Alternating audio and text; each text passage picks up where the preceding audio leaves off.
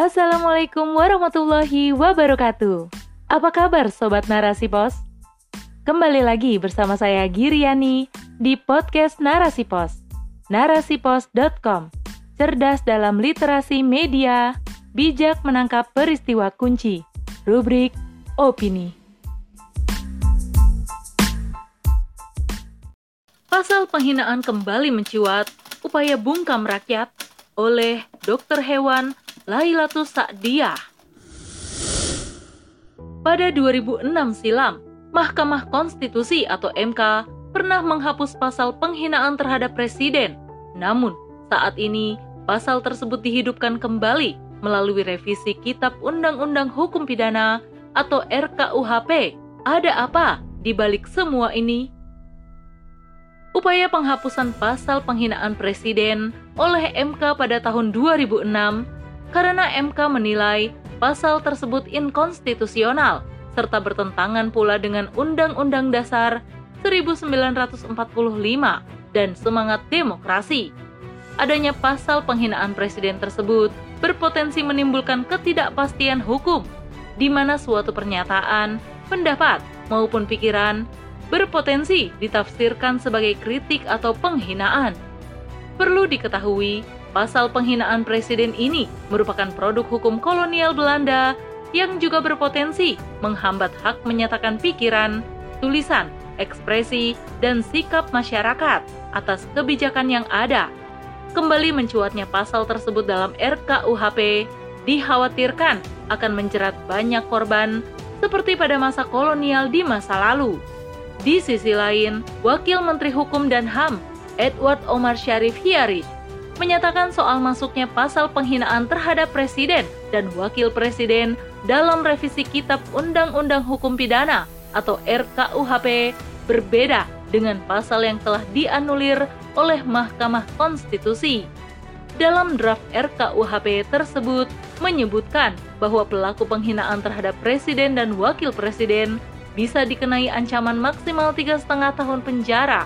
Dan jika penghinaan itu dilakukan lewat media sosial atau sarana elektronik, ancamannya diperberat menjadi empat setengah tahun penjara. Ironi klaim negara demokrasi, namun sayangnya ketika rakyat hendak bersuara malah dijegal dengan produk hukum pemegang kekuasaan dan kepentingan. Inilah sejatinya sistem demokrasi tidak akan mampu mengakomodasi kepentingan masyarakat secara umum. Karut-marut kehidupan masyarakat kita akhir-akhir ini tidak lain disebabkan berbagai kebijakan pemerintah yang memang tidak pernah berpihak kepada rakyat.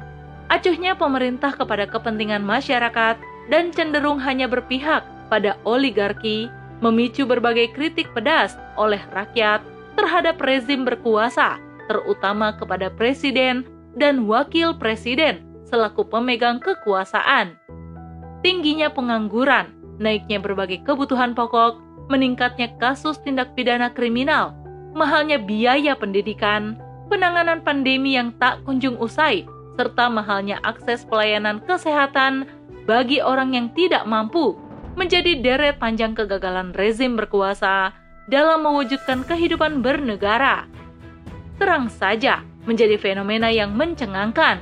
Gagalnya rezim berkuasa dalam menyejahterakan rakyat, kini justru rakyat dibungkam saat ingin menyuarakan kepentingannya dengan pasal karet penghinaan presiden.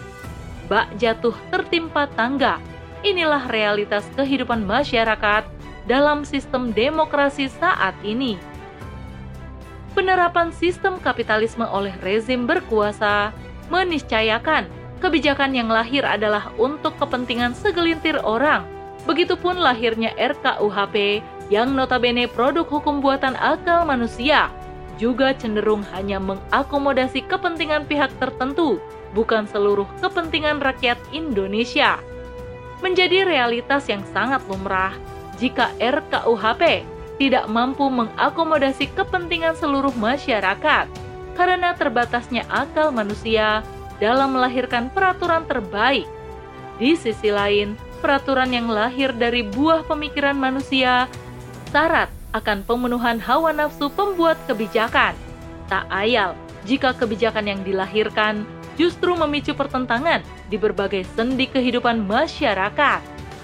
Dengan lemahnya potensi akal manusia dalam membuat aturan kehidupan bernegara, harusnya manusia sadar bahwa tidak pantas aturan ini lahir dari pemikirannya dan harus berani memunculkan kesadaran untuk menyandarkan seluruh aktivitasnya pada Sang Pencipta kehidupan ini. Namun, nyatanya nafsu serakah atas duniawi telah mengubur hakikat penciptaan manusia sebagai makhluk Allah Ta'ala.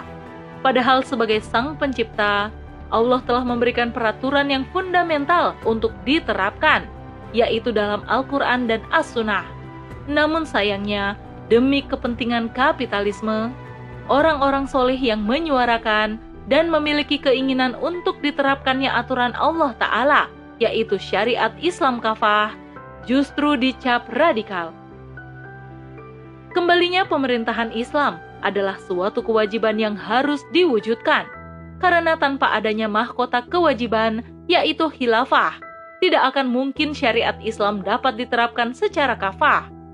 Adapun penerapan Islam kafah oleh khalifah akan menjadikannya pemimpin yang memiliki integritas dalam menjalankan amanahnya sebagai pemimpin negara. Tunduknya seorang pemimpin atas syariat Islam akan menjadikannya berhati-hati atas setiap kebijakan yang dikeluarkan. Karena khalifah paham betul apa yang dilakukan akan dimintai pertanggungjawaban oleh Allah Ta'ala.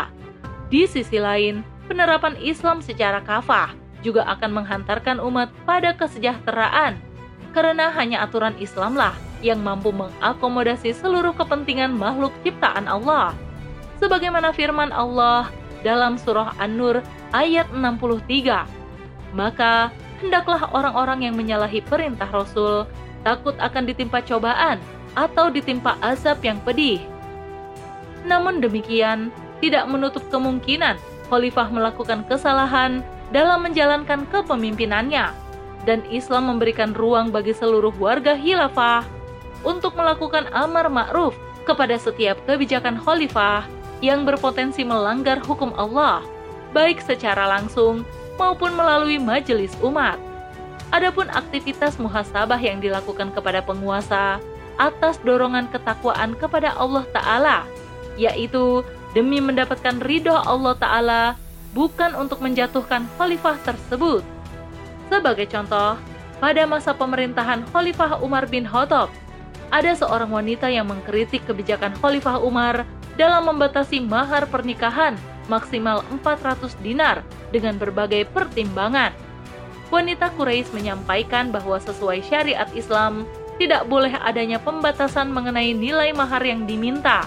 Maka, mendengar muhasabah dari wanita tersebut, Khalifah Umar mengubah kebijakannya sebagaimana apa yang dibenarkan dalam syariat Islam.